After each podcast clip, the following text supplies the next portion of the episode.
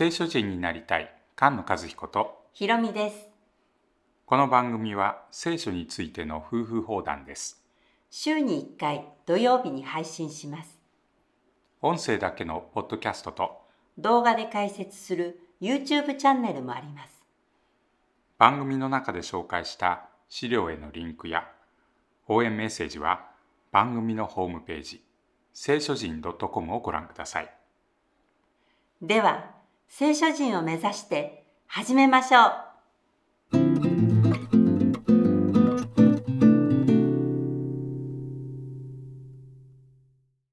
詩編136編です。詩編の5つの巻物の最後。第5巻の第4週。いよいよ終わりに近づいている。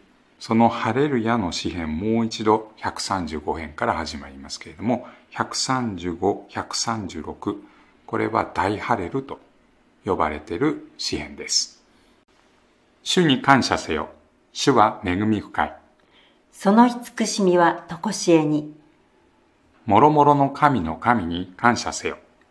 その慈しみはとこしえに、もろもろの主の主に感謝せよ。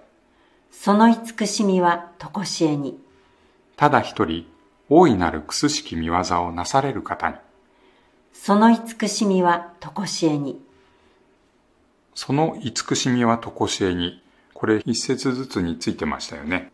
慈しみと訳されたり恵みって訳されたり少し混乱しますけれどヘブル語ではヘセド神様の契約の愛は変わらないっていう意味の言葉なんですね、この136編の出だしは第一歴代史16章のダビデの歌ですよね。うん、契約の箱が安置された時の歌の、まあ、要約みたいな感じですかね。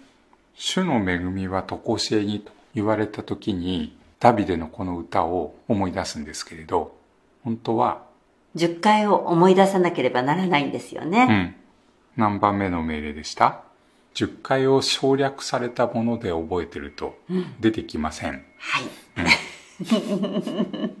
これは第2番目の偶像礼拝。それを禁止すると。偶像を拝む者というのは私を憎む者って言われて、それに対して、私を愛し、私の命令を守る者には、恵みを仙台にまで施すからである。省略して覚えちゃダメだよってわかりますね。神様がご自分の名前を宣言された出エジプト記の34章。これもよく詩篇で引用されて、主は憐れみ深く恵み深い、怒るのに遅くというその箇所ですね。そこにも、その神様は慈しみを仙台まで施すと書かれています。そしてダビデの子ソロモンが神殿を建てて、残念ながらバビロンに連れて行かれて、その中で祈るダニエルの祈り。大いなる恐るべき神。主を愛し、主の戒めを守る者には、慈しみを施される方。うん。これ10回を引用しているということですよね。そうなんですうね。ん。そのダニエルの祈りに応えてくださって、バビロンからイスラエルが連れ戻された時に、エズラがリードして、また感謝の歌を歌います。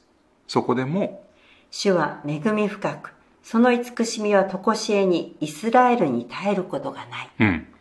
そうやって主の神殿がもう一度建て直される。ずーっとその恵みは常しえまでという約束が保たれているわけです。その約束の言葉、10回が与えられる時に、主は神の神、主の主、大いにして力ある恐るべき神であるという言い方が書いてありますようね。ん。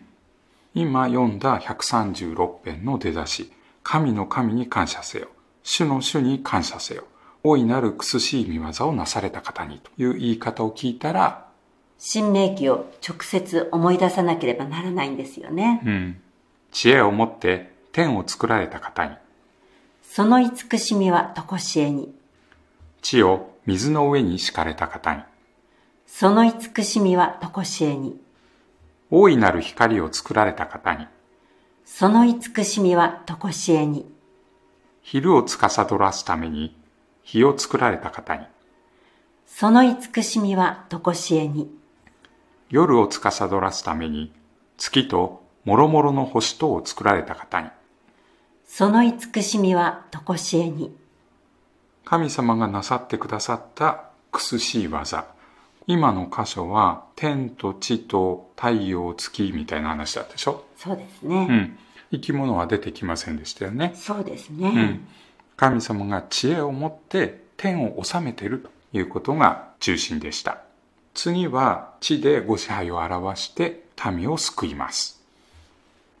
エジプトの遺語を打たれた方に、その慈しみはとこしえに。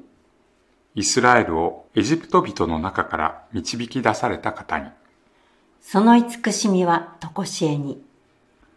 強い手と伸ばした腕とを持ってこれを救い出された方に、その慈しみはとこしえに。後悔を二つに分けられた方に、その慈しみはとこしえに。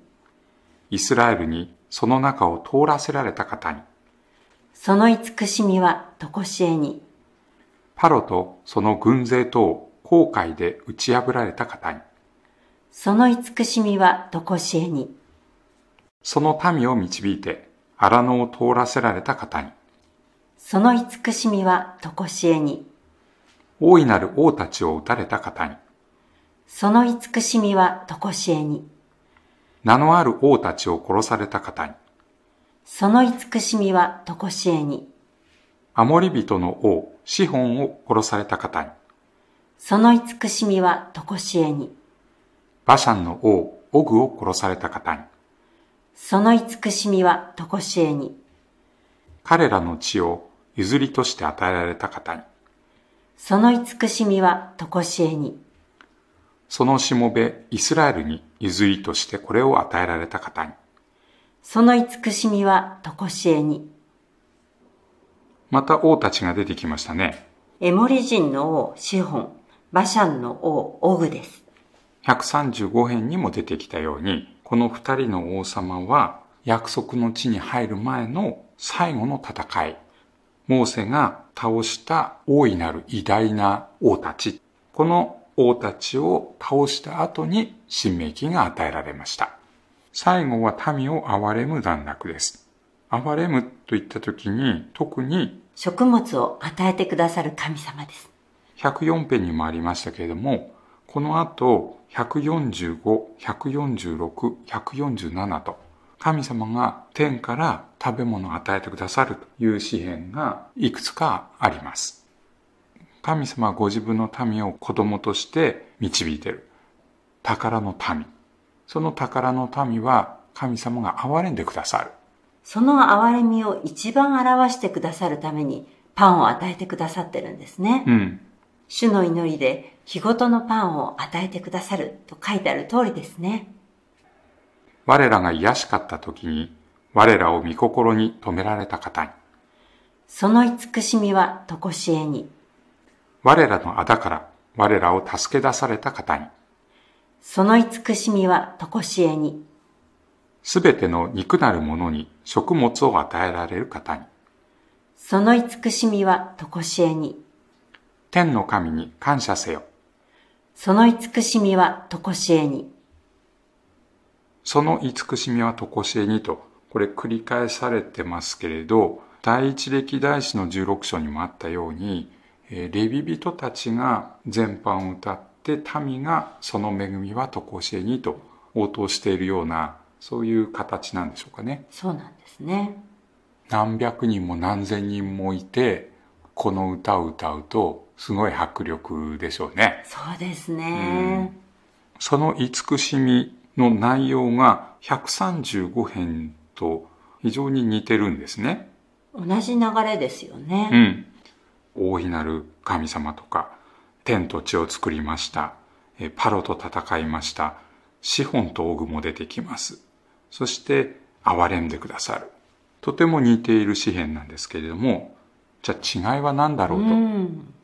135編は主を褒めたたえる。これが強調されてました。136編は慈しみはとこしえまでが強調されています。135編は主の皆を褒めたたえてハレルヤと歌います。136編はその神様がなさってくださったことに対して感謝を捧げて恵みはとこしえにと歌います。この恵みはとこしえにって言われたら自然にアーメン。と言っちゃいますよね。はい。第一歴代史16章の歌を聞いた民の応答ですね。その歌は褒むべきかなイスラエルの神主、とこしえからとこしえまでという言い方で終わります。それに対してすべての民はアーメンと言い、主を褒めたたえました。135編はハレルヤ。136編はアーメン。御言葉に生きる聖書人が生まれ増えていきますように。菅野和彦。ひろみでした。